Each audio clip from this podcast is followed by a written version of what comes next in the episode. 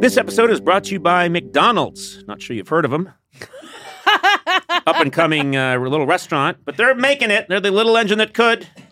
You know, the moment of bliss when you spot your fries being scooped into the carton and suddenly time slows down. I have that all the time. I love their fries. Oh, Yeah. yes. McDonald's fries hit different when they're free. That's another thing I'll tell you. And when they belong to your friends. There's no better feeling than thinking you're out of fries and then you discover extra fries at the bottom of your bag. Or else my son still hasn't finished his fries. Yeah. And I'm done with mine. And uh, he used to be weaker than me, so I could just take them. Yeah. Now I can't because he's stronger than me. Oh, yeah. Yeah. There's no wrong way to eat McDonald's fries, but we all think our way is the best way. And I like stealing them from someone else. That's my favorite way. Get your favorite McDonald's fries today. McDonald's, check them out sometime. They're everywhere.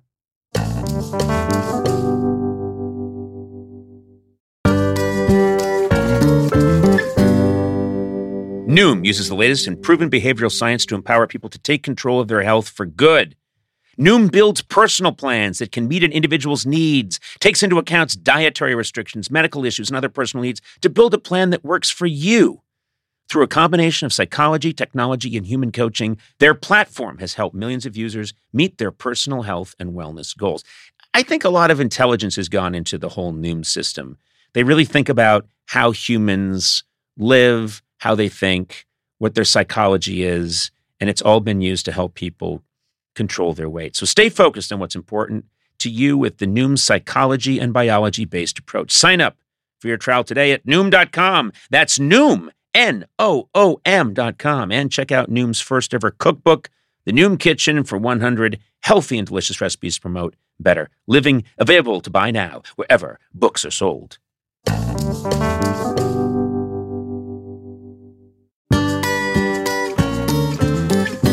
Hi, my name is Martin Short, and I feel duped about being Conan O'Brien's friend. Hi, my name is Steve Martin, and I feel sad about being Conan O'Brien's only friend. Fall is here, hear the yell. Back to school, ring the bell.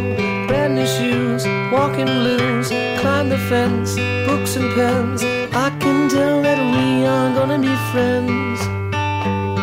Yes, I can tell that we are gonna be friends. Hey there, welcome to Conan O'Brien Needs a Friend. And no, Sona was not just punching me before she fled back to her chair. You swatted her elbow first. Yeah, you did. You scooted over. In no, your- I was trying in to your help chair. her. No. She seemed unsteady, and I would never swat at anyone.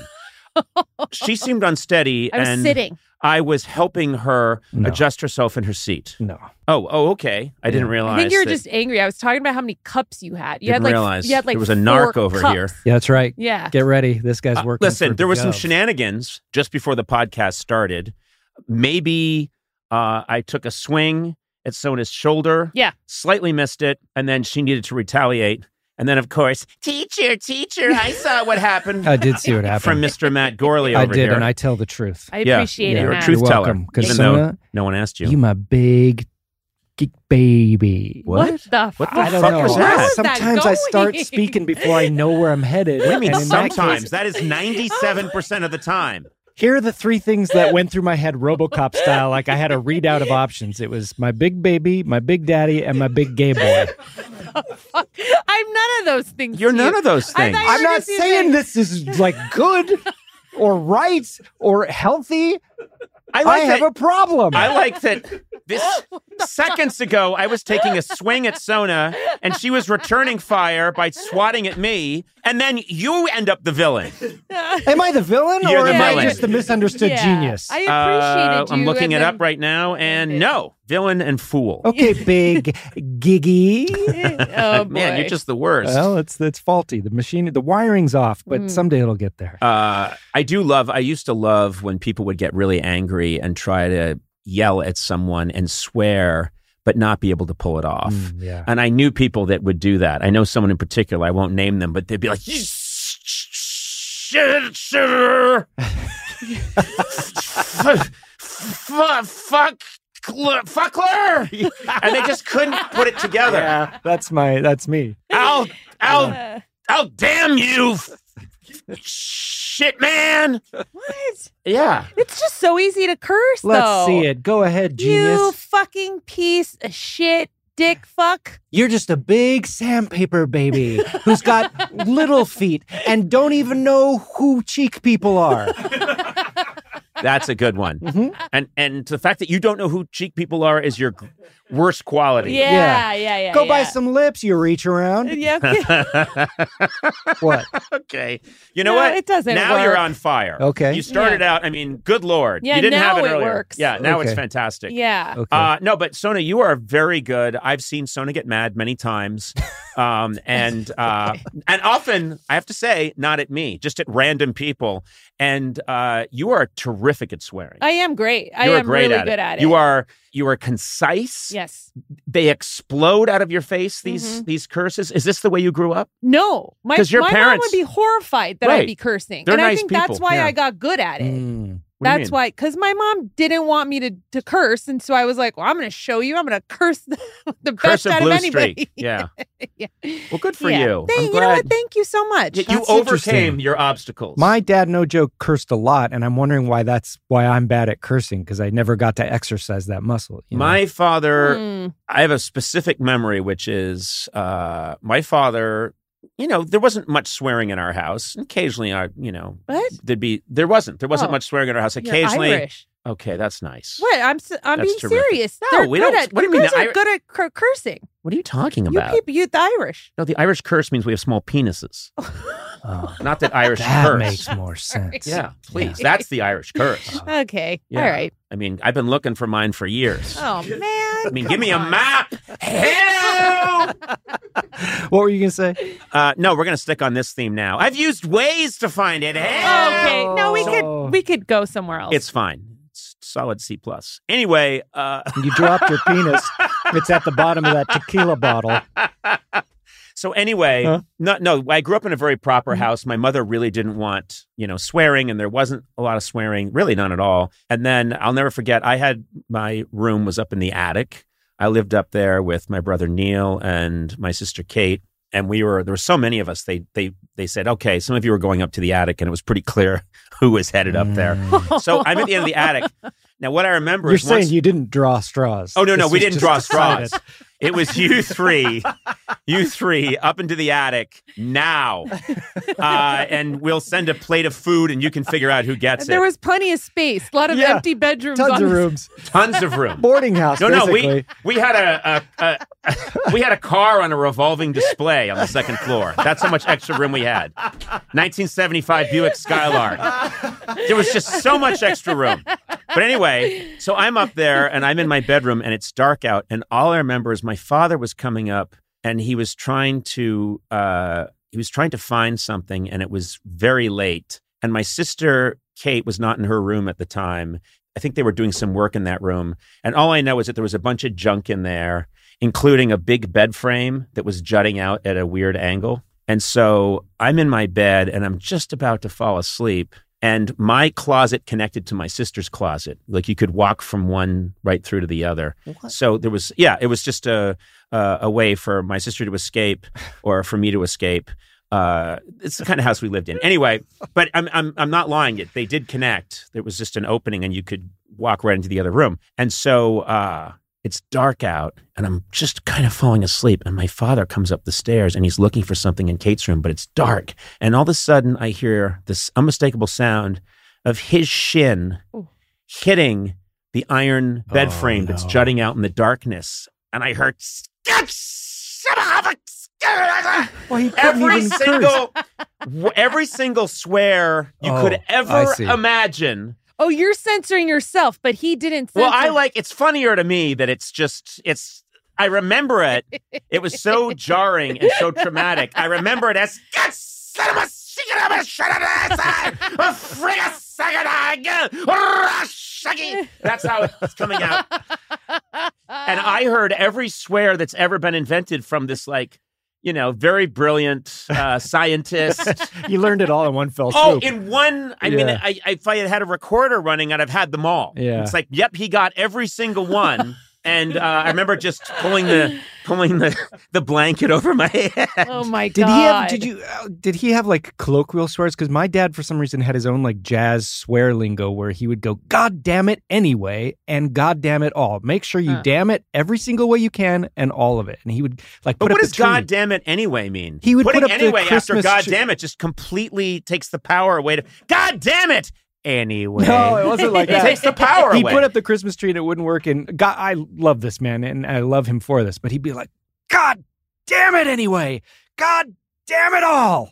And these Wow. were just like I don't know if they were like passed down through the family or what, but I now will stub a toe or something and like I have to stop myself from going, "God damn it, anyway." Ah. I think that's why I go to like you're a cheek people, and- Yeah, or a tooth lover. I don't know. I, I just want to get away from. it. I want to stop the cycle. we had Stop a lot of uh, ethnic uh, curse words in our, like a lot of Turkish ones and Well, let's hear Armenian some. ones. Yeah. My well, one of it, my oh, this is bad for people who actually know what I'm saying. They're bad, but like one was like "Baba canına sichim" or you know "Pezevenke şoleshek," things like that. What does Those are the mean? things my dad said when he hit his shin.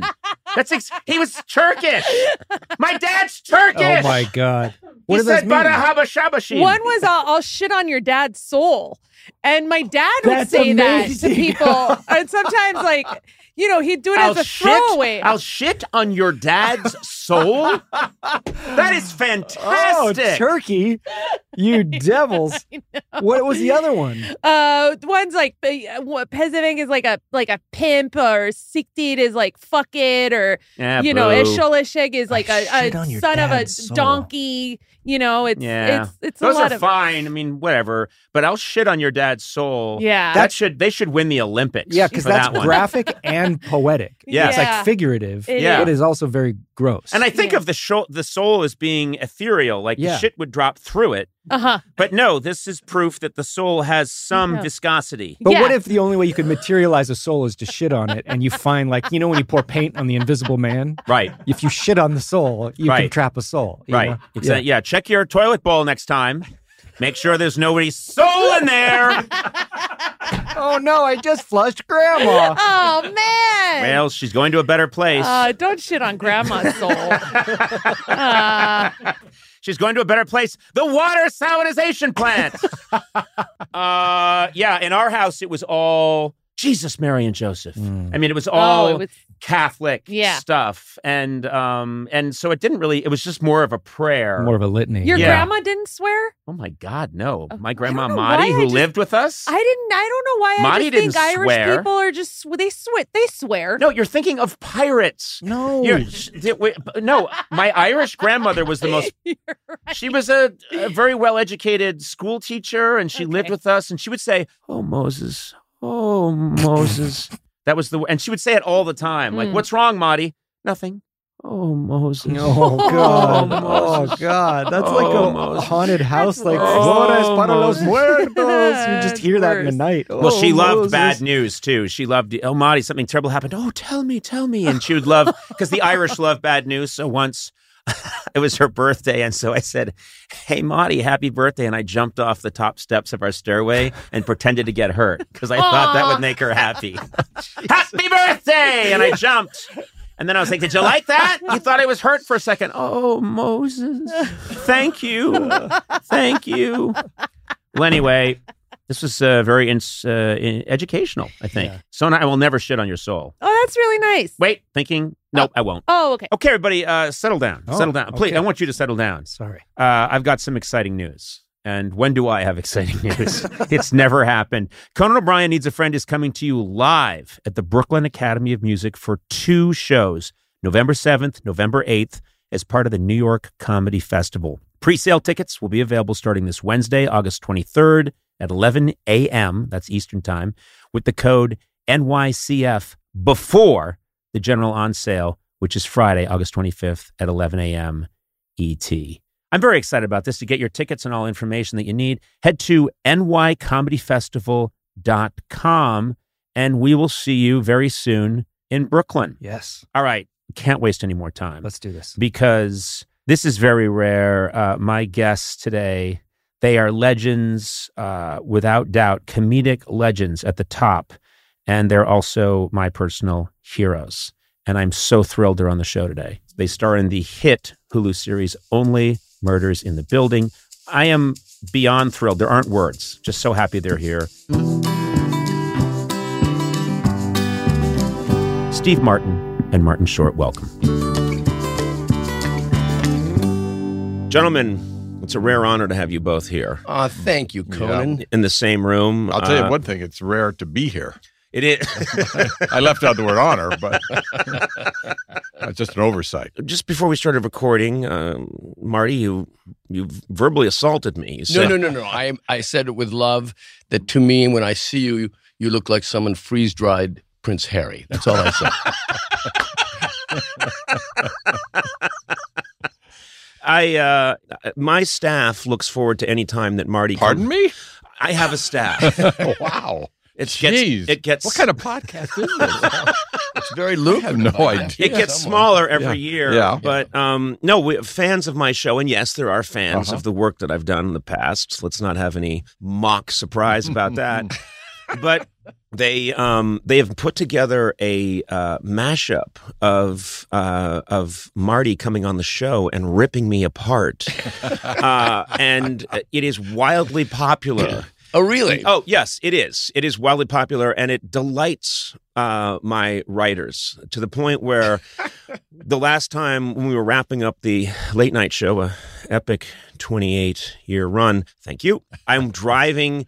To uh, one of the last episodes that Marty's going to do, uh, and he did an extremely funny bit on it. And I'm driving to the theater. I look down and I realize I'm doing something I rarely do, which is wear shorts.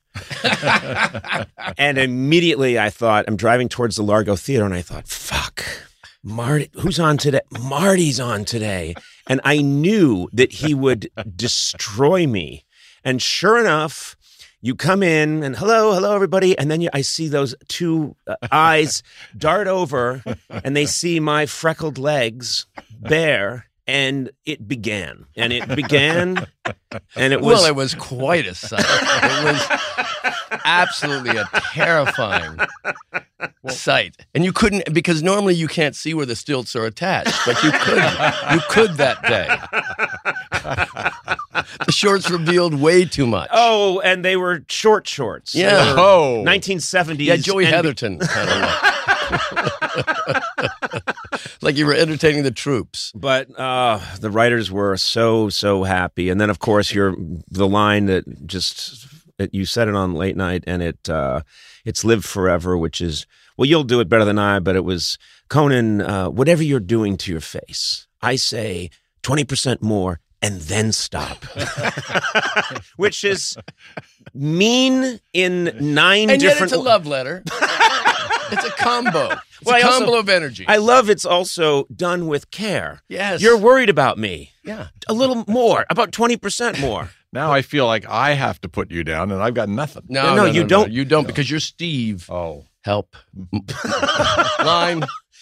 Uh, well, I don't want to embarrass either of you, so I won't mention that uh, you are just two of my uh, absolute comedy heroes. I'm sure you hear that kind of thing all the time, and it bores you. But one of the pleasures of my life, and I'm not kidding, was when you asked me to do a cameo in your show, your live show, uh, Caesar's Palace in uh, Las Vegas. I was outside my body getting to be, be on a stage with you guys. It made me so happy, so legitimately, sincerely happy. You killed. I remember as I he did recall. kill. I mean, he, we learned a lesson. You showed up with writers. one writer. I can't afford two.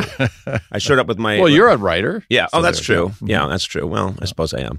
No, I, I, I and uh, Matt. He's Matt O'Brien, no relation, but I only hire O'Briens. course, and yeah. uh, he um, idolizes you both as well, and he was just in heaven.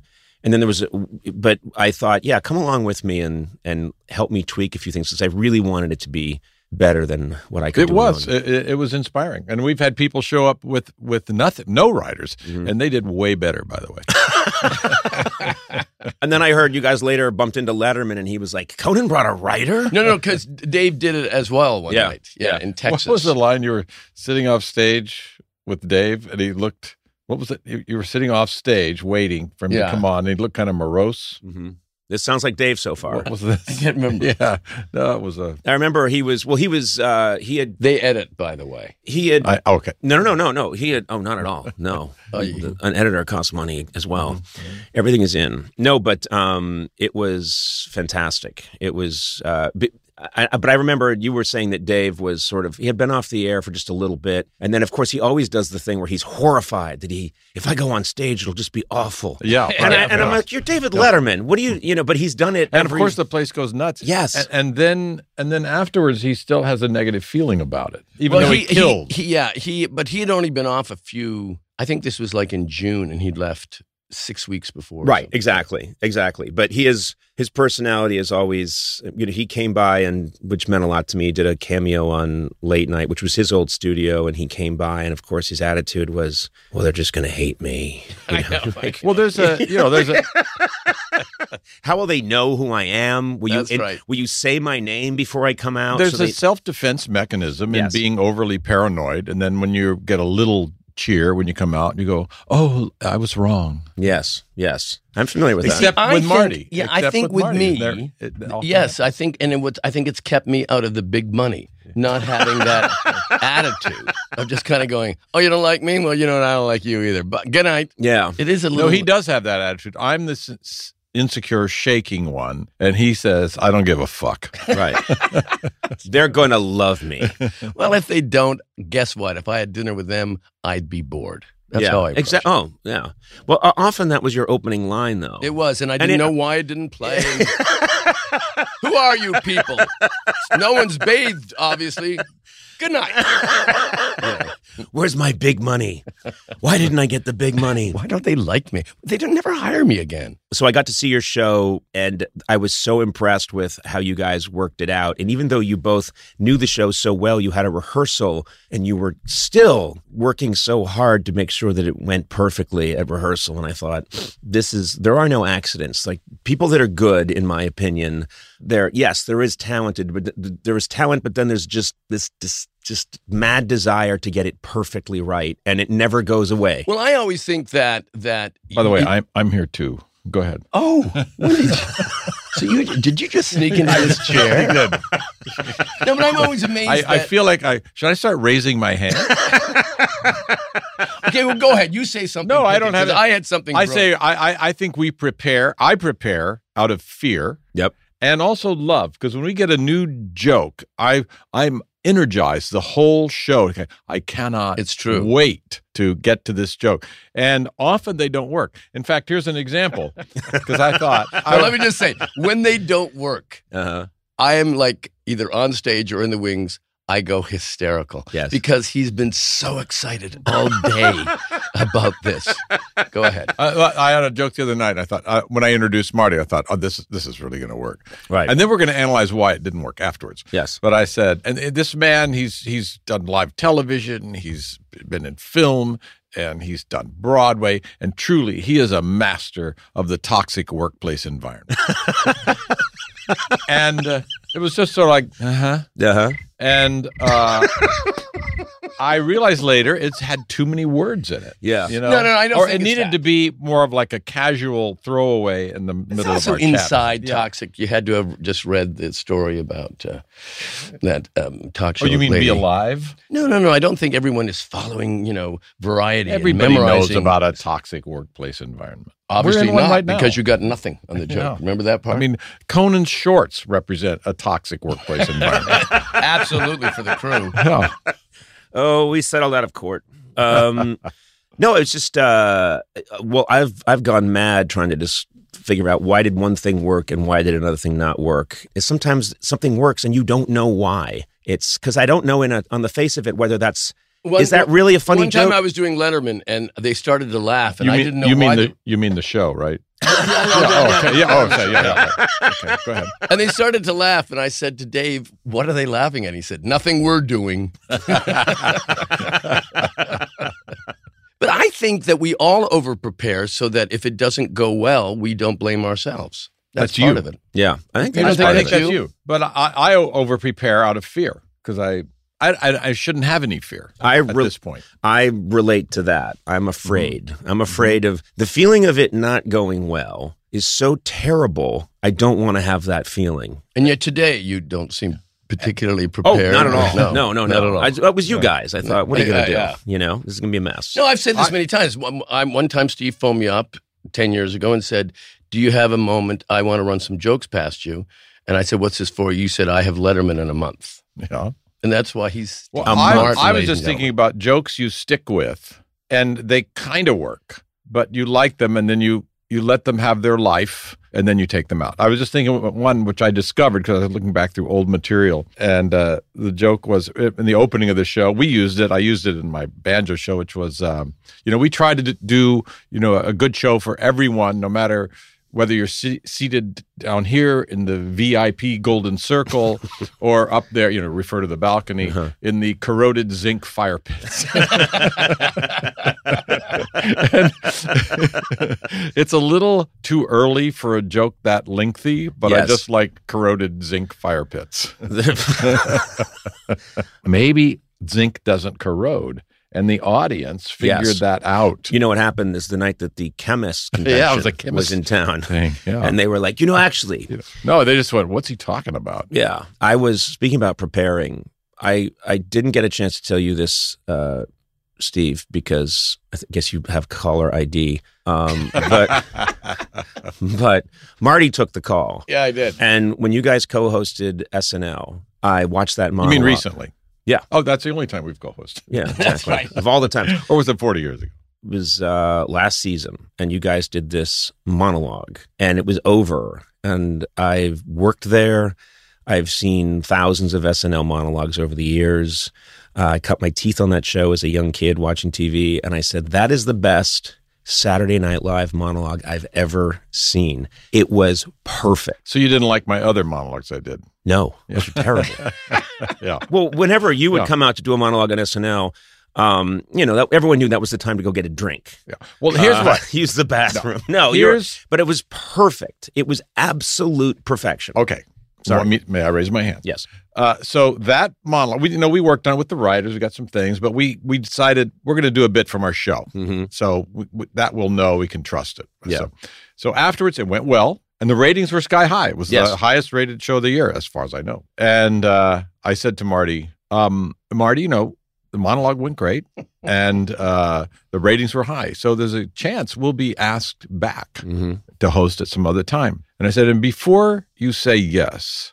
Just remember, we worked on that monologue for three years.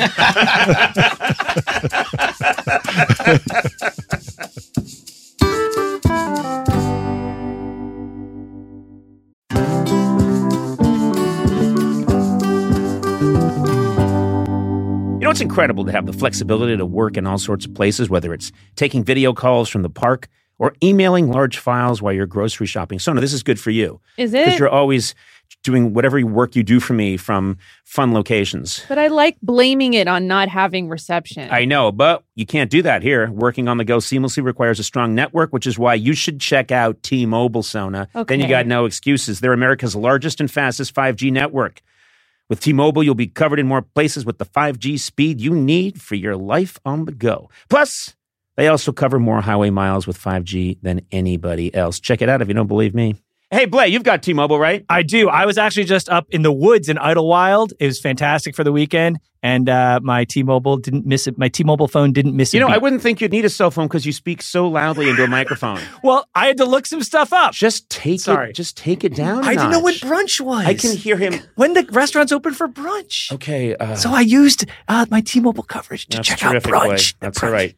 Anyway, wherever you are, you know, take it from the loud speaking Blay. If you're on the go, you want to be in the know, you want to make the show. What? Uh, T-Mobile. That's the one for you. That was I should have rhymed it with go. Anyway, find out more at T-Mobile.com slash network today. Coverage not available in some areas. Fastest based on median overall combined 5G speeds, according to analysis by Ookla of Speedtest Intelligence Data Q3 2023. See 5G device coverage and access details at T-Mobile.com.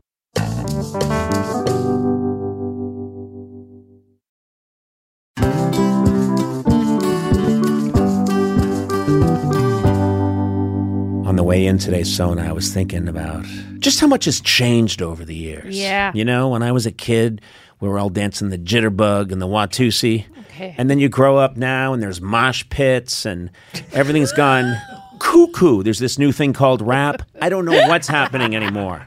But guess what? In a world full of change, there's one thing that hasn't changed the mm-hmm. great taste of Miller Lite. Are you with me on this? oh yeah, I'm right there with you. Yeah. And you know another thing that hasn't changed is that it's less filling. Yeah. I hate a filling beer. When I have a filling beer, I just want to sit down in a beanbag chair for six days, but not uh-huh. with Miller Lite. So, what's the best thing about the original light beer? Mm-hmm. Back in 1975, the big debate in America was what's more important that it it's less filling Miller Lite or it tastes great. Yeah. The cool thing is when we all realized it's both. Okay. It's less filling and it tastes great. yeah, right. Everybody wins. Everybody wins. Miller Lite keeps it simple. Undebatable quality, great taste, only 96 calories. You don't have to choose what's best. Miller Lite has great taste and it's less filling. Tastes like Miller time. To get Miller Lite delivered right to your door, visit MillerLite.com slash Conan. Or you can find it pretty much anywhere that sells beer. Yeah. Celebrate responsibly. Miller Brewing Company, Milwaukee, Wisconsin. 96 calories per 12 ounces. Fewer calories and carbs than premium regular beer.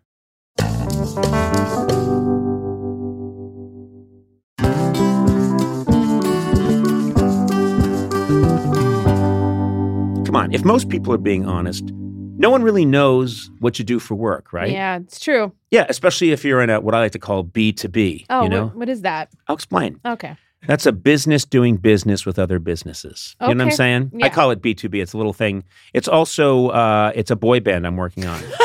anyway, fortunately, LinkedIn has a network of professionals who get what you do, and you can reach the right people who matter most to your company because they're LinkedIn. Yeah. That's what they do. LinkedIn has over, this is the fun part to say, 1 billion members. Are you serious? Yeah, that's not that's more people than are on Earth because there are people on the moon using it and Saturn. that's one over 1 billion members on its platform including 70 million decision makers. God, I'd like to meet a decision maker. Since LinkedIn members are regularly updating their work history, you can precisely build a target audience by job title, industry, company, and more. Man, you can reach the right people for your, I'm going to say it again, B2B business with LinkedIn ads. Yeah. Gets even better because LinkedIn will give you a $100 credit on your next campaign. There you hmm. go. Just go to linkedin.com slash Team Coco to claim your credit. That's linkedin.com slash Team Coco. Terms and conditions apply. LinkedIn, the place to be, to be.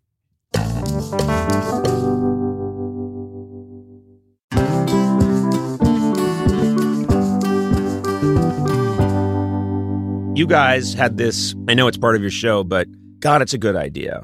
The I care about Steve and I care about Marty, and it's so much so that I've prepared the eulogy already, you know, that I'm going to give for you. Oh. And you each have them on you, and you, damn it, it's funny. Well, it's, it's- one of the funniest things. It's such a great, and the minute I hear that, the minute I heard the idea, I was saying, oh, oh, this is a kill zone. Well, the funniest line to me is is Steve's opening line when it Oh, goes wait, down let the me- stage. let me- no, no, no, no. This time for me to talk. Remember, narcissism is just within your thing. no, but I wanted to explain. I, I have a pre-story to that, and then you can say that. Well, first of all, I was going to do your line, so you might as well keep talking. No, no, you Uh, do the line. I'm just oh. saying that I had this idea that we would do this eulogy, but I couldn't get. I said I just don't know how it starts. I don't know. There'll be some jokes or something, and then actually a writer send in and and this line. So it would be me. So you be me sp- speaking. So the lights come down and it says "Remembering Marty," and Steve's opening line is, "Gee, not much of a turnout." But it enabled the whole piece because we could get into it with Absolutely. the first laugh. Yeah, right, yeah, yeah. Right, right. I love it. Occasionally, you get someone who thinks, "Why are they being mean to each other?" yeah, and and that always drives me crazy. The funniest thing to me is when you know we're doing our thing, and uh, and he'll say something, I'll say something, and you'll hear somebody in the audience go, "Whoa!" I remember one time being on Conan's show, and uh, you know I insulted him a great deal. And then I went to the, the next time I was on, I went to YouTube to see what jokes I'd done, and I read the comments below, and people would say, you know, he shouldn't talk to Conan that way. If Conan wanted to, he could take him apart.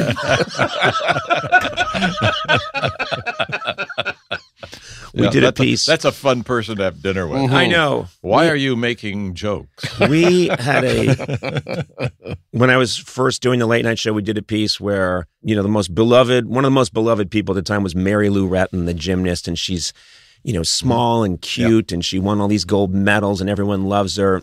And we did a pre-tape bit where I think Andy says, "I'm saying I think I'm getting the hang of this late night hosting thing," and goes, Andy goes like, "You know, you could, yeah, but the other night I thought you."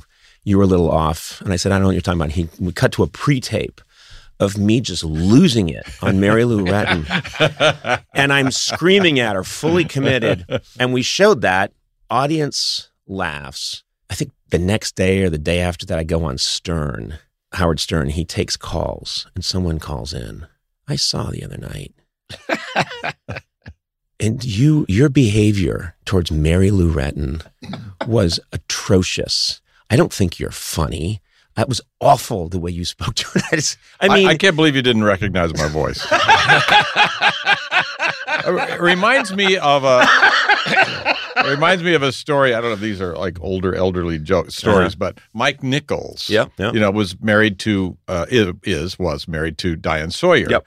and he was you know he's a hilariously funny guy, and he would he would say things like. Um, uh, that invite him to a party. He said, "Well, I'll have to run by the ball and chain." so he would call Diana's ball and chain Right, as, right. A, as a joke. So then, in I think it was uh, Vogue, yeah. they said, evidently, Mike Nichols refers to his wife as the ball and chain. Yeah, you know, it's a negative thing. So he wrote them a letter, which I think they published, but said, "I realize." That humor to your editors is like a cross to a vampire.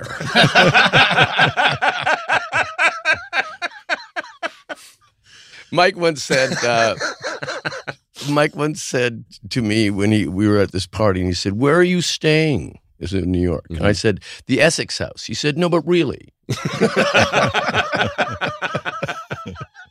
I feel like I was lucky in the people that I got to meet, but then I'll look at you two and I think you got to meet so many more people, you know. Well, you're younger. Yeah. yes, Yeah, I you're going to meet everybody. I mean, I I remember sitting when I was 21 years old, and uh, at a, I was hired to write for the Smothers Brothers, and I was very naive. And we're, now we're all at dinner, and Tom and Dick are having telling stories about people, and I'm sitting there going, "I have no stories. I can't believe I don't have a story." Right. And I was 21, so Right. you've got to be this age, 180, to have a story. you met General Grant. So yeah. Oh my God. what a fun guy he was. Uh, but I, I do think there was that whole You said Mary Lincoln could be pushy. Tell her. But no, even uh, you know, just just in the I mean, there's that clip that I've seen a million times. I think it's uh, you on the Tonight Show with Johnny Carson, Marty, and uh, I think it's is Bette Davis sitting next to you. And yeah, you think, she was. She had already killed with her three episodes, three segments. Yeah, three She'd done the plate bit. And yeah, all yeah, that stuff, everything. Yeah. she did. What do you mean the plate somersaults. bit? You're making that up. Oh, okay. No, no, no, no, no, no, no, no, no, no, no, no, that thing. But you you mean it? She did kill. She was. She was great. Oh, yeah, no, yeah, she was, great. Yeah. But I just think, oh, Johnny Carson is the host of the Tonight Show, and sitting next to you is Bette Davis. That's an era of of Yeah, it was showbiz that surreal. and I'd never met Johnny Carson, so it was particularly because I loved Johnny Carson. yeah, yeah, mm-hmm. as we all did. Yeah. So much. So that I didn't even do his show for 10 years or eight years or something where I, when I could have because I thought, oh, I'm too hip. I just do Letterman. But the reality, I was scared to. Yeah. Well, and people don't even understand the era then because it's all changed so much. But both of you had this experience where you go on, you'd go on Johnny Carson's Tonight Show and you'd do your your set, and the next day everybody had seen it. Yeah. Right. And um, you know, you could walk through a hotel lobby. Steve would just drive from town, from hotel to hotel, just to walk through the lobby, wearing a shirt that said "Did you see me on Carson?" And but people, people, uh, I, I have so many stories that I've heard from comedians where they were not famous, they did well on Carson, and the next day. Everybody in the United States is saying "great job," whereas Well, today it's just a completely Actually, different my landscape. my observation of that is a little different, but it's too long and boring. But I'll tell you one. No, I'd, I'd, be, I'd love to hear that. Okay. Well, I've I, that's what I believed. You went on Carson, Yep. and you then the next day you were famous. Right. But I found with myself, you went on Carson, next day nothing. Hmm. Then you go on Carson again, and the next day they, somebody looks at you like, "Did I meet you at a party Mhm. a long time?" And then finally, it slowly starts to break through. And finally, on my fifth appearance, where I finally got it together, I did a good good shot, and I went into a, a store on La Cienega Boulevard, and the woman said, "Were you that boy that was on the Tonight Show last night?" And I said, "Yes, I am." And she said, "Ugh."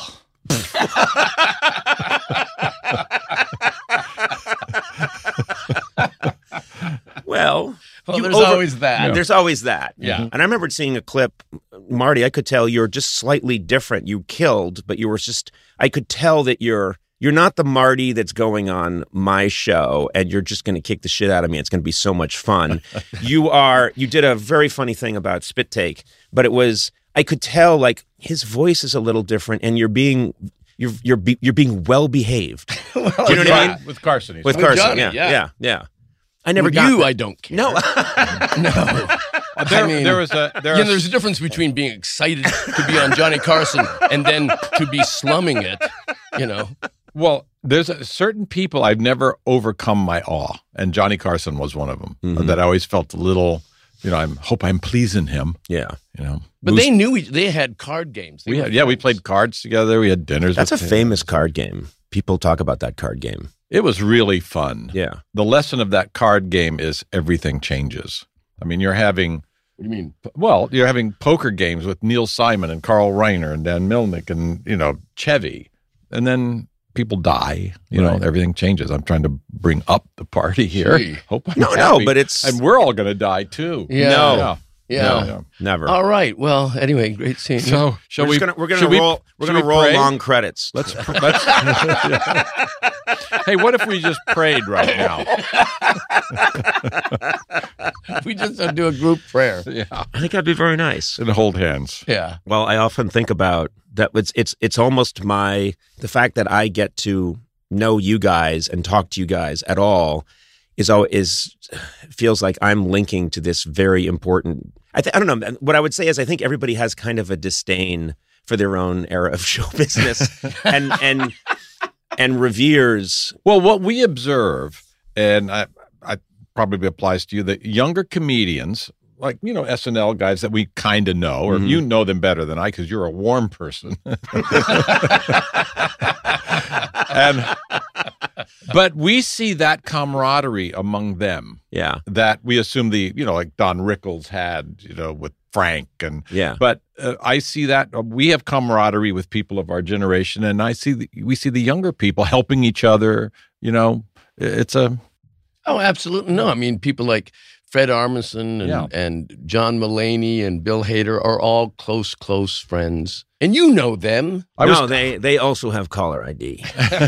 I was talking to Fred Armisen once. I mean, this is probably ten years ago, he, and he's just hanging around SNL, and he said the latest thing that we this is probably old now, Mhm, but right. so the latest thing is when you text someone. Uh, and then the misspellings come up and the different words, you just don't change them.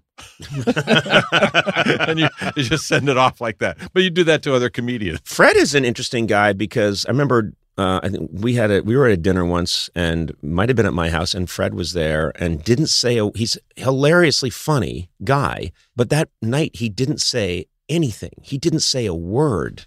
And I remembered him looking up and down the table and everybody's laughing and joking and he was just observing it all. And he has that almost like, you know, I'd always heard Peter Sellers at a party was not a, was very quiet and kind of just observing and not I think we were all there. we were was yes, dinner- yes. You, you were there. It was a funny guys' dinner. It was a funny guys' You dinner. were there, Steve. I was? Yep. Yeah, Sure were. I thought you said funny guys. you were a last minute addition. yeah. I was the control group. Pauly Shore fell out. Um, I've been so happy for both of you because you've got this crazy smash hit, Only Murders in the Building, and I was initially very, very happy for both of you, and I love the show.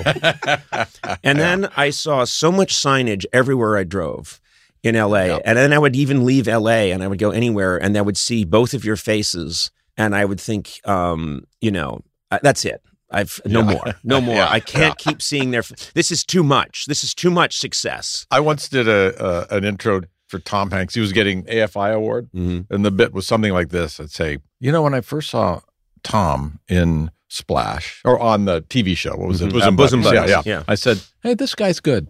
You know, I wish him luck." You know, and then I and then I saw him in Splash. I go, "Wow, he's got some real comedy chops. Good for him. That's great." And then I saw him in Philadelphia, and I said, "Geez, he's really emotional actor. This he's really really good."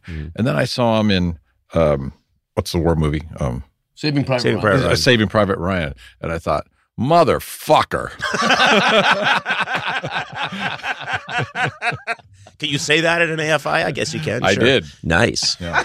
Very nice. Oh, it's just, uh, yeah, I, I was thrilled, thrilled for both of you. And it's, it's we can see it on Yeah, your you can see it face. in your face. Yeah, yeah. If you ignore the tears, that actually have blood in them. Um, and you both get to be so funny. We are so lucky Mhm. to have a hit at this stage of Marty's life. You know? No, we are. It's fantastic, you know. And the show's fun to do. The show's fun to do. We love Selena. We love everybody we work with. You know, you finally get to the the point where a lot of people learn earlier. I'm not working with assholes anymore. It's over. Right. It's over. Right. So everybody there is kind and having fun and upbeat and working for the same goal. And then I, then you guys announced the cast for the third season, and I became Mhm. enraged I know. because I was like, "You're you have a royal flush, but you're adding some more aces to Yeah. it. You've got Meryl Streep. yeah, I'll tell you. I'll tell you a story about uh, Meryl Streep. yeah, really tear a new one, yeah." Yeah, yeah, yeah. we were we were sitting around, Uh-huh. and we're going to start uh, rehearsing a scene, and our you know our head writer's there, John Hoffman, hmm and Meryl says, "You know, I just want to say how happy I am that we're all here together and working so hard together." And John said, "Yeah, I agree." And you said, "John, that's her first line." and it happened more than once. There Yeah. was a scene on stage where Yeah. she's supposed to, she's an actress, she's going on stage, and she'd trip. And then the second take, she tripped again. There was a wire. And you realized we thought she actually tripped. and we said, "There- shouldn't someone move that wire? And Yeah, she looked at us and said, guys, I'm.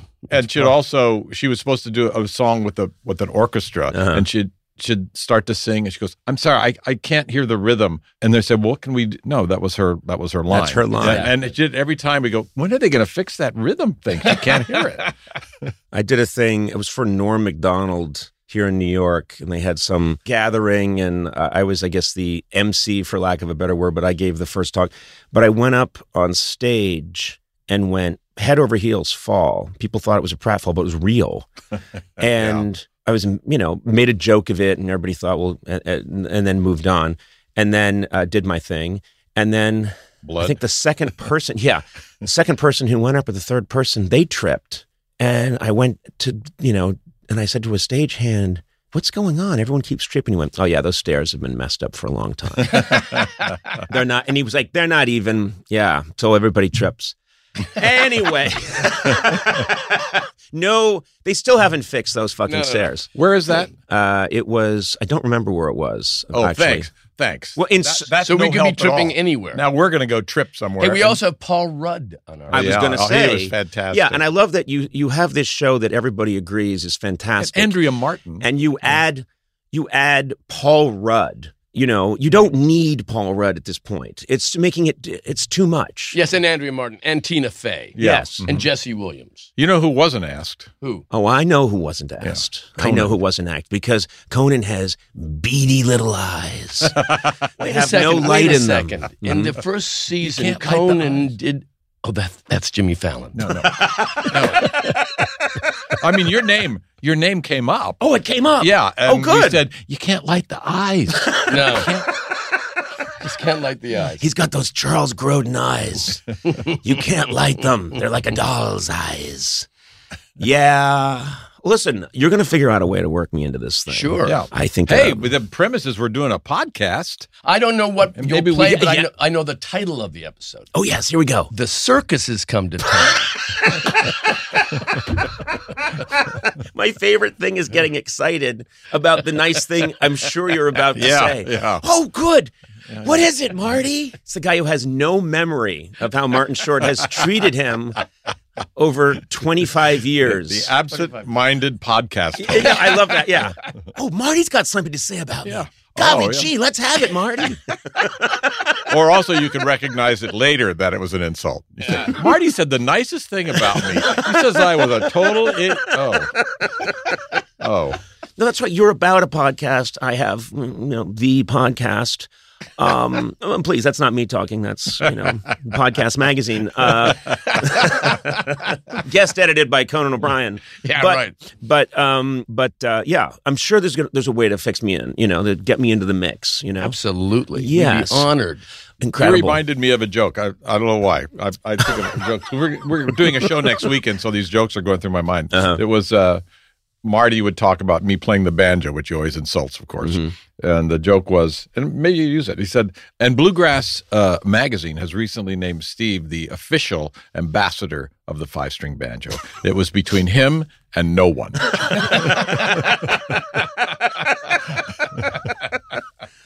Well, you have that great joke. It has uh, deliverance. Uh, what is it? I- Oh, yeah. I, I hope I didn't Uh, just ruin it. uh, It's such a uh, great joke. What is it? Touring around with Steve is a lot like the movie Deliverance. Mm-hmm. It's all fun and games until the banjos come.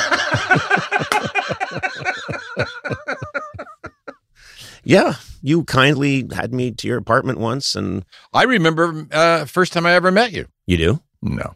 Actually, I do. no, I do. It was All up- the life yeah, went out of you when you yeah, said no. That was really fun. I saw you rise No. up and then fall down. no, you came to our apartment and uh, met you, or was it? Mm-hmm. No, no. You know a- what? Yeah, we we had worked together on SNL. Yeah. I was very shy, hmm and I, I remembered I I don't want to get in Steve, so I was writing things but not approaching you.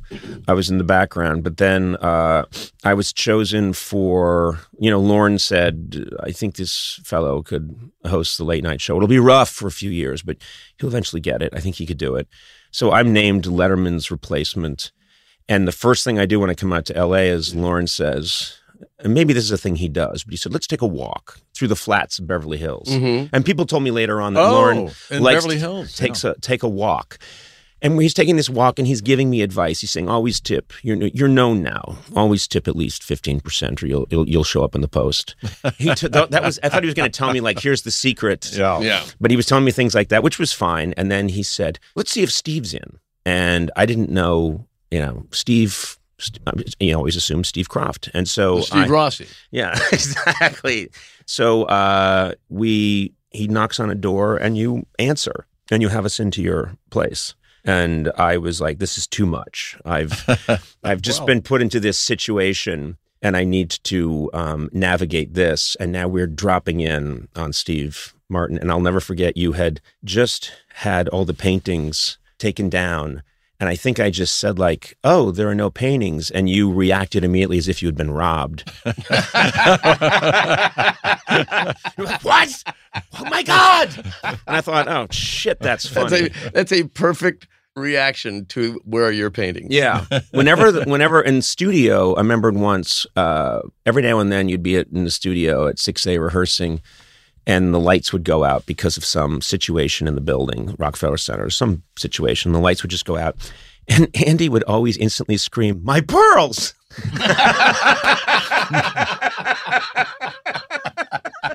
Well, Andy who? Andy Richter. Hilarious. Yeah, it was just my pearls, and uh, Oh, I got to remember so that. funny. But I have to give him credit. yeah. No, you don't. No, you don't. Yeah. No, just take it. Yeah. Andy was fine. I know I'll blow it. My per, per, pearl. My- what was it? Pearls? My B- but Too late. previews. previews. I mean, Pearl. Uh, my Pez. My pets. how did you guys decide we're going to start working together as a as two hander a two hander act? Uh, when, when did that come about? And I know it. I'll tell you what. Uh, it's a boring story, so I'm going to give it to you. No, no, no. It was 2011. We were asked to interview each other for it was the closing of the Just for Laughs Comedy Festival in Chicago. Mhm. It was May, and it was 2011, and we just interviewed. what do we each have for breakfast? I get. Uh, we- uh, you There we had go. scrambled eggs. I had French toast. Ah, come on, man. I had syrup. No, and we interviewed each other, and that was it. And and and it went well, and we thought we'd do it again, and we just then Well, the, the the funny part is we were interviewing each other about comedy for a comedy festival. Right. Yes. So we could talk about comedy, kind of like we're doing here, but you know, to comedy people, it's kind of interesting. So we thought, hey, let's do that again. So we got a corporate gig or something. For dentists. And so we're sitting and we're talking about comedy and we're thinking, this doesn't work. And then we started, and Marty had a show he did uh, solo, and I had a show that I did with a band. And so we kind of combined them. But he had material, and I mm-hmm. had a bunch of songs with funny intros. Mm-hmm. And when we first when we first started working together, he he had everything, and I kind of had nothing And- because I didn't bring the band. I said, "Well, I got to bring the band." So that, that's when it started to gel into a show, and I can go on. Did Yeah, you? no, no. Yeah, Did I, you I can ever? go on. Did you No, ever? no, it's, it's, it's, first of all, that was great. That Yeah. was Anyway, interesting. well, as I was saying, I was saying that, no, I think you said it. Oh, really? Yeah. you know, this is just remi- this, but I didn't think I got to the part. Oh, you didn't need to. this reminds me of I made the mistake once of it's and you know it. It's like wearing the shorts, but I knew I I I made this terrible mistake of someone had mentioned food and what they eat and I said, "Well, you know what I do now is I eat two meals a day. I have like a shake at 11 and I put a lot of spinach in it and then I I try to eat dinner early like at 5." And then I as I'm finishing saying it, I see Marty just staring at me. the way the way a shark looks like at a looks at a canned ham that fell into the ocean. And he looks at me and he said, "You know, when other people discuss the details of their diet, it's boring, but not you." and of course, there were some writers standing around who were like, "Yes." Well, they love when the boss is attacked. That was also just me realizing I why did I get into this? why did I lather myself up with bacon grease and then climb into this piran- piranha pool? Why did I why did I do that? My wife is very wise about about talking about what you eat. She said you're allowed to talk about what you do eat, but you're not allowed to talk about what you That's don't eat. It's very eat. good. I like that. Yeah. I like that a I mean, lot. if, if this podcast, if we go away with one thing, that's it. It's like with me, beets. I don't eat beets. Oh,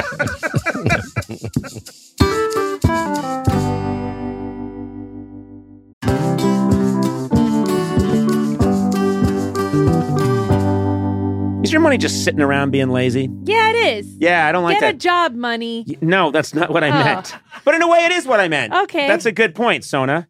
You have hard earned cash, and it should always be working towards a better financial future for you. Your money shouldn't be sitting around, you know, watching reruns on TV and eating nachos. It should be working for you. Well, guess what? Robinhood pioneered commission free stock trading over a decade ago. They continue to offer innovative products to help you maximize your money's potential. That's good. You got to have that money working for you, man. Yeah. With over 23 million funded customers, Robinhood is helping people build a better financial future. With Robinhood, it's simple to make investments towards your future goals, whatever those may be. We all have some bucket list items to cross off, and Robinhood has tools to help you pursue them. Investing a small amount now could make a big difference 30 years down the road. That's good. Isn't that a nice thing? Give yourself 30 years from now a gift of what you do now. it's nice to be in the driver's seat and have autonomy when making investments, which is easy to do with Robinhood. Take your financial future by the reins. Download the app or visit robinhood.com to learn more. Investing involves risk and loss of principal is possible. Hmm. Remember that? Other fees may apply. Returns are not guaranteed. Robinhood Financial LLC member SIPC is a registered broker dealer.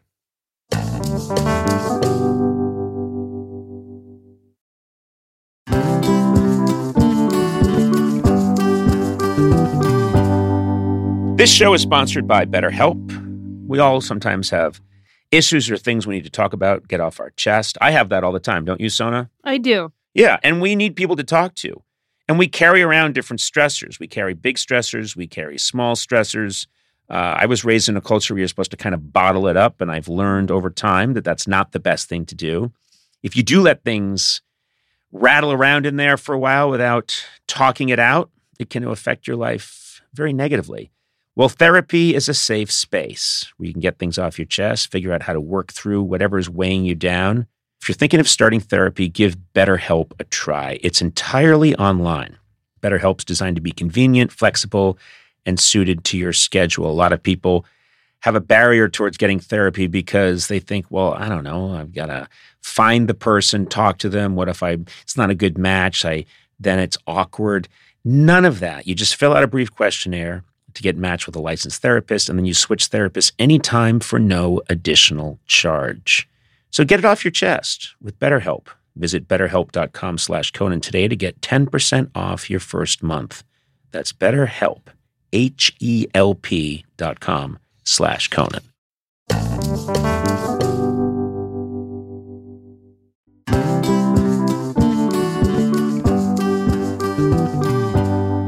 One thing I was curious about is when you come up with a great new insult for the other, do you ever try it out in the moment on stage, or, or do you ever? I- try- we do- have. do have you tried rare. to surprise each other? Ever? Uh, not really, Yeah. but sometimes we've come up with things. And then we'll go right to the prompter afterwards and say, "Oh, right, that you know, we'll we'll remember. What Yeah. pro- what prompter? that if we had a prompter. we had a let's say if we had a prompter. Yeah. so you're saying if we had a prompter Uh-huh. and We we, came up it. with a joke, we would go over and talk. I No, see. no. I mean, now we just go to our own minds and lock it in. um, well, we were talking earlier about people you've met, and I know Steve that you got to meet or kind of meet Elvis, I did. And uh, I, I've told the story a million times, so I don't know if I it's just worthwhile. well, I just love it. So well, I was. It was 1971, hmm and I was opening for Ann-Margret hmm at the Hilton in Las Vegas, Mhm. which is no longer there at, for good reason. it's like they tore it The- down the following day. the worst comedy room. yeah, You know, like a ceiling that's like 80 feet high. yeah. So laughs, they, they the laughter rose above the audience's head about two feet and Mhm. stopped. And stopped. But anyway, and uh, Elvis was opening the next weekend, Mhm. and he knew Ann-Margret. So um, now it's after the show, and I know Elvis is going to come back and say hello to Ann-Margret. And so I leave my dressing room door open, and I did my act. It's, it's 1971, so the act is not fully formed. Mhm, mhm. You know, it's got a little you know weirdness to it. And so Elvis uh, walked by and he saw me and he stopped and he said, "Son, you have an oblique sense of humor." and then he came in, Uh-huh. and now we're talking. I'm talking with him, and I know you don't, know what to say. And my manager was there who knew all about Sun Records, so we could talk about that. And then there was a pause in the conversation. Oh, first of all, but this is the part I loved. Elvis has a guy who comes up to him, to him to get him out of conversation. Says, "Elvis, I'm sorry, we have to go." Mhm. And in this case, he comes up, eh, "Sorry, we have to go." And Elvis said, "It's okay." I thought, oh, man, I've been blessed. Uh-huh. So then we're talking. Then we run out of conversation. Then he said, "Want to see my guns?" Jesus. And we said, "Sure." And Yeah. he was a he wasn't he was a gun. He liked artful guns. Yes. like an engraved Sure. thing, and he was very cautious. He they were loaded, and so he took out a six shooter and he opened it up and dumped all the the bullets hmm in his hand and before he handed me the gun to Wow. look at it and i was looking at it i'm marveling at it then he took out another gun did the same thing hmm dumped out the bullets handed it to me and then then he pulled out from his sh- sock Yeah. a derringer and then opened that up dumped out the bullets handed it to me and then i'm i'm holding three guns and he's holding 16 bullets and i'm thinking where is elvis's guy Yeah. yeah. to get me out of this Why won't he kept, Do you remember what he was wearing? Yes, all white. It was Elvis Slim, and he had the all white, and he wore that big buckle that the Hilton had given him to him for biggest show ever in the history of the world. Right. But he was very sweet and very nice. yeah. And that comes across when you Well, look at it. That's a famous face, though. Elvis yeah. Presley. Jesus. Well, also the reason I wanted to, because I know that you met Frank Sinatra, Yes. and who's your absolute idol. But it was uh, obvious uh, one of those situations where you, because I remember you told me this once. You were at a bar, and it, it, it No, I was at George Schlatter's house. oh George Schlatter's house. Okay, It was after uh, S- a Sinatra Shirley MacLaine concert at the Greek Theater. Mhm. And we all went back to his house, and Dinah Shore was there. Mhm. She was a big fan of SCTV. Oh, great. She's going on about it, and I'm thrilled to meet Dinah Shore. And she said, Hey, do you want to meet Frank? I said, Sure, sure, sure. And uh, I went up to him. Now, this next part, Paul Shaffer maintains I've made up hmm because he said he didn't sp- he didn't speak like out of guys and dolls, and I said, well, he did though. He said, uh, I said, Mr. Sinatra, Martin Short, and he said, I know well of you and you're marvelous. That's fantastic. I know well of you. I can That's believe that. Yeah, I know well. That's of not him. guys Ah, and now he dolls. didn't. Yeah. Anyway, then then he said, uh, "Would you like a drink?" And I said, "Sure." He said, "W- w- "What are you drinking?" I said, "Anything you, you're drinking, Frank." And so he turned to the bartender and said, uh, "Jack Daniels." And I don't didn't don't don't drink scotch. So the bartender said, uh, "Straight up or on the rocks," and I was nervous. I thought he said straight up or relaxed. And I said, I'll have it relaxed. And he, Frank said, he said, straight up or on the rocks. You uh, know, I'd known Frank 15 seconds and I'd pissed him off. And I, He starts. yeah. Chili, beat the crap out Yeah. of this guy. Are you a moron? So I, good, good Frank. No, it was, when you meet those people, it is Yes. surreal. But, you know, I used to have that with Mike Nichols, and I knew him for 20 years that I was still in awe. Like you talked about Carson, you're in awe of being in their presence. I had, I mean, this is someone he both have met a billion times, but uh, Lorne once asked me to go to a, he said, you know, would you like to go to a Yankee game with me? And I said, yeah, I'd love to do that. And uh, there was a playoff game on the Red Sox. And so we're, I get in the car and he says, um, um, we're- we're picking up, I think he said we're picking up a friend. I didn't hear who he said we were picking up, but he puts, you know, so I sat up front, so there was room in the back for Lorne and his friend. I sat up with the driver and we start driving up and then we start to slow down and there's someone leaning against a lamppost in like a very cinematic way and we slow down and it's jack nicholson Wow. Yeah, and jack gets in the back seat and, he, go- and lorne goes and he goes, he's like how you doing lorne he says "Uh," and he says and this is uh, conan uh, Conan," and, and he just said it's very nice just said nice to see you and i said oh so nice to see you sir you know and then we're we drive we see the game and my experience was if you want to be anonymous walk with jack nicholson because I am my life is I'm six four. I have this pastry on my head. I am immediately like me or dislike me. Everybody knows it's me. And I walk down the street and everybody knows it's me. And suddenly nobody saw me Yeah. because I'm walking three feet behind mm-hmm. Jack Oh, Nicholson. absolutely. But then the th- real treat of the night. So we chatted a little bit about a few things, and but didn't talk much. He mostly spoke with Lorne, and then he drops me off at the end of the night, and I think, well, this has been great. And I get out of the car first because I'm just going to walk. Or we drop Jack Nicholson off, and he gets out of the car, and I just said, hey, it was a real honor to meet you, you know, Jack. And he said, my boy is crazy about you.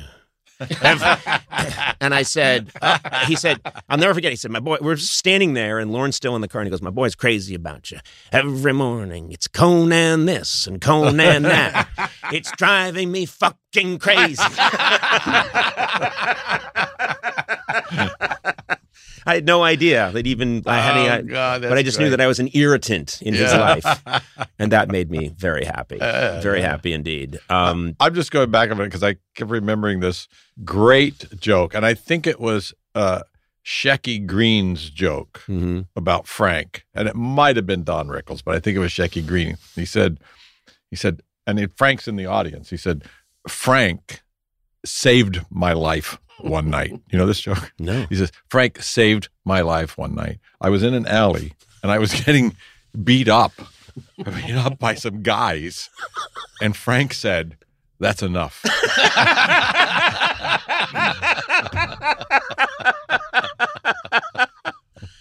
And then there's the famous Rickles joke, which I'm uh, story, which I'm sure is true, which is Rickles asking Frank. He's like, "I'm meeting, I'm dating this young girl. Could you, this young woman?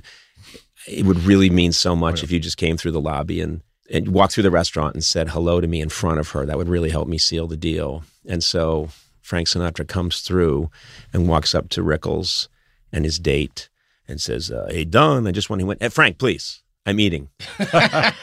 and Frank leaves the restaurant, and then about 30 seconds later, two guys come in and pick up Rickles, carry him out of the restaurant, and dump him in the fountain. Is that last part true? It was a it was a fountain. It was a fountain of acid. That's the part that's less funny. Wow. Frank had it So constructed. you, yeah. They killed Don Rickles. Yeah, they did. Yeah, he never lived past 1961. Um, guys, I'm going to let you go because you have. It's been made. Wait. Wouldn't you like to get some uh, part of this interview that's usable? this is what you're. You're a young lad. You haven't. You've listened to some of my. I'm. going to say this is my favorite episode, maybe Yeah. ever. This is one of my. Or certainly this is a spectacular episode. I'm just going back over why we're doing it. It's oh. because of your admiration for Uh-huh. me and well, my for- work. Well, this that's is a true. very, very famous podcast. I, I understand that. Yeah. I know And so we, we should be honored to be part of it. you I am. get it. You couldn't say it with a straight face. Hey, I see. I, after this, let's you and me go and cash our checks. Let's do it. But we need a big bang. Yeah. I mean, not we every have a, bang. I have ideas. Maybe get, we'll get some cash and some just a cashier's check. Yeah. Yeah. And I, and I have a servant with me. He could carry the bullion. You know, you guys have always kept in touch. Yeah. That's what I like about you. You Mhm. never got in the bubble. You're out there. oh, I'm of the people. Always Kept in touch with whom? What do you mean? You're just in touch with the people. Oh, the common right. You know what I Oh, yeah, mean? yeah. You're going to the bank. You'll have, probably have to stop and get a wheelbarrow, but uh, but you do it in a humble way. Would you say that with success you changed? I I'm pausing. Uh, you can't help but change, but I, I, I'd say I have changed for the better with success. That's Well, what I that's think. Right. Yeah. You probably disagree. I was gonna say I can't can't Yeah. wait to well, when phone did you others. meet? When did you did you know Steve? I mean, you I have- met him uh, uh, uh, uh, in Three Amigos, eighty five Yes. July, Yeah.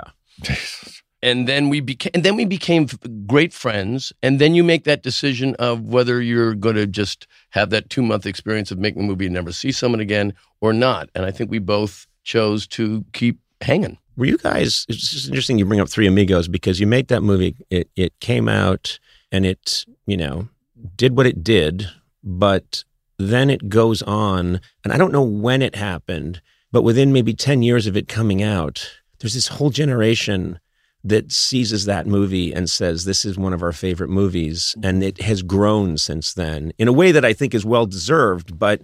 It's kind of fascinating to me. Did you were you aware of that what, happening? That's what happens with a lot of my movies, except for the 10 year part where they like it.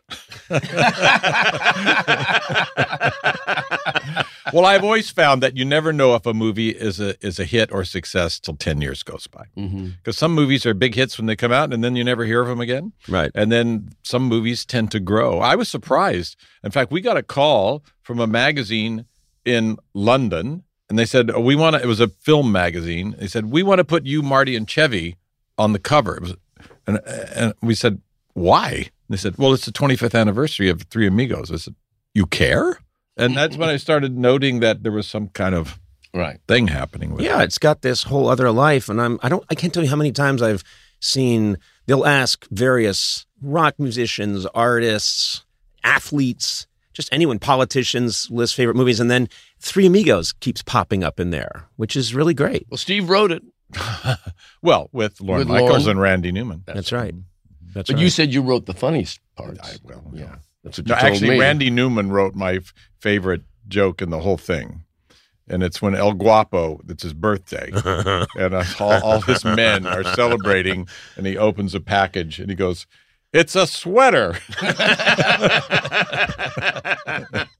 I love the canteen joke so much that you're both, you you know, the, the three of you are running out of water. Oh, canteen, uh, The, yeah. the canteen, and just there's there's barely enough, I- and then yeah. just luxuriating, Yeah. I like- spitting out. Yeah, lip balm is so fantastic. My my favorite joke is that we go into a saloon that's filled with uh, bad guys, and we're all in our spangly outfits. And I go up to the bartender and say, "Excuse me, we're not Mexicans. we're we're from out of town." Was it fun to make? Yeah, It was. yeah. Yeah, Mhm. it was. We were actually, you know, in Arizona and on locations and building these beautiful sets. You know, It's just one of those because sometimes I've known, and when you're having a blast making something, s- I've I sometimes get worried. If you're having a really good time making something, that this means it won't be good. One of my favorite lines, I just somebody reminded me of it too at the end, the very end. I go up to Patrice Martinez, who's a beautiful actress who played Mhm. Carmen. Yeah, she yeah. passed away, unfortunately. And there's supposed to be like something between us. And I go up and we're about to ride off. And I say to her, um, I'll be back one day. And she says, Why?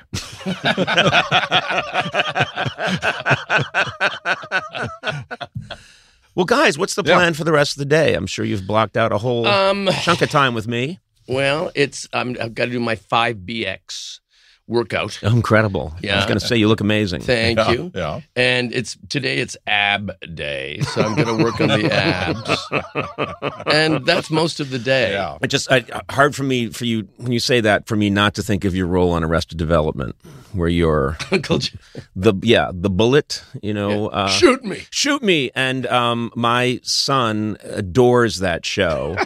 so the times that you've been around, as much as you've done, you never know what's going to get people. Yeah, yeah. And he's he's seen and really liked your other work, but but you as the bullet, The bullet. whatever, isn't that your? your I was a guy. I was not so old. I was their uncle that my legs didn't work, and I had to be carried around Oh, right, by I a know big about strong that, man. yeah. And we kept adding jokes. And at one point, I said, "To the nuts!" And they put me down to Jason Bateman's, uh, you know, testicles, and I went, "Bridge mix, bridge mix." And I meant, they put me on a table to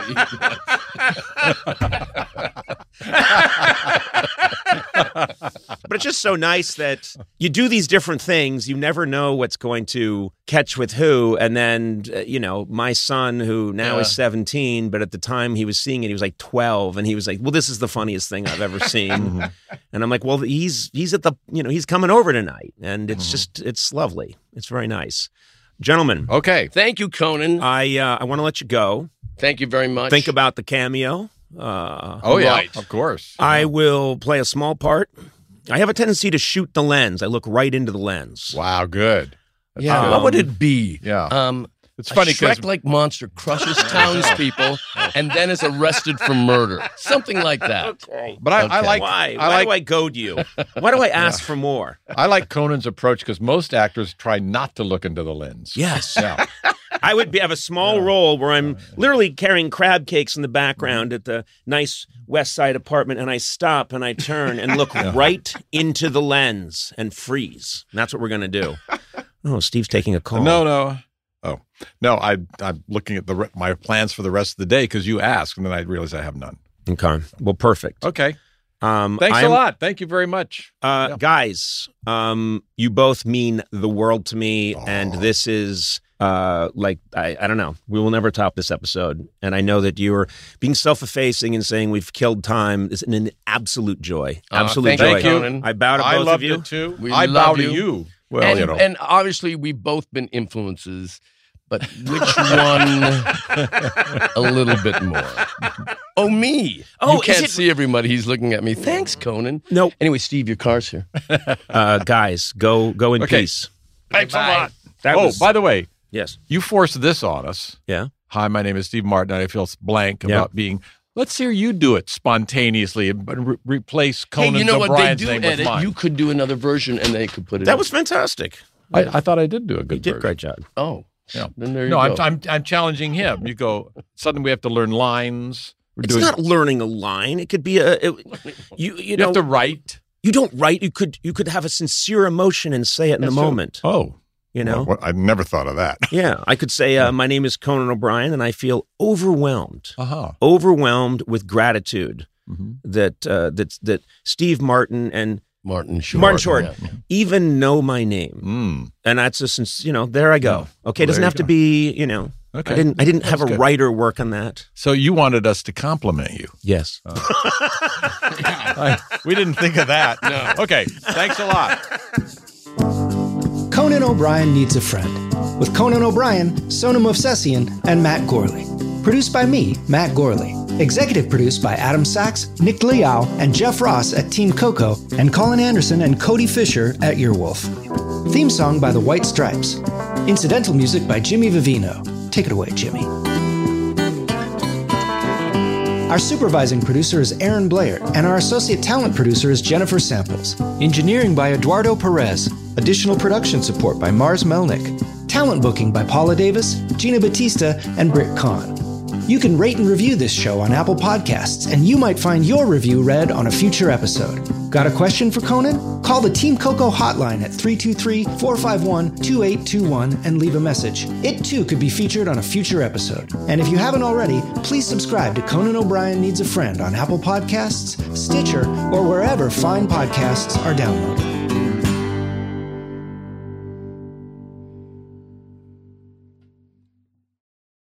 Justin and so good. thousands of summer deals at your Nordstrom Rack store. Save up to 60% on new arrivals from Vince, Rag & Bone, Adidas, Joe's, Marc Jacobs, and more. Great brands, great prices every day at Nordstrom Rack. But hurry for first dibs. Get your summer favorites up to 60% off at Nordstrom Rack today. Great brands, great prices. That's why you rack. If a friend asks how you're doing, and you say, I'm okay. when the truth is, I don't want my problems to burden anyone. or you say, Hang it in there. because, If I ask for help, they'll just think I'm weak. then this is your sign to call, text, or chat 988 for free, confidential support. Anytime. You don't have to hide how you feel.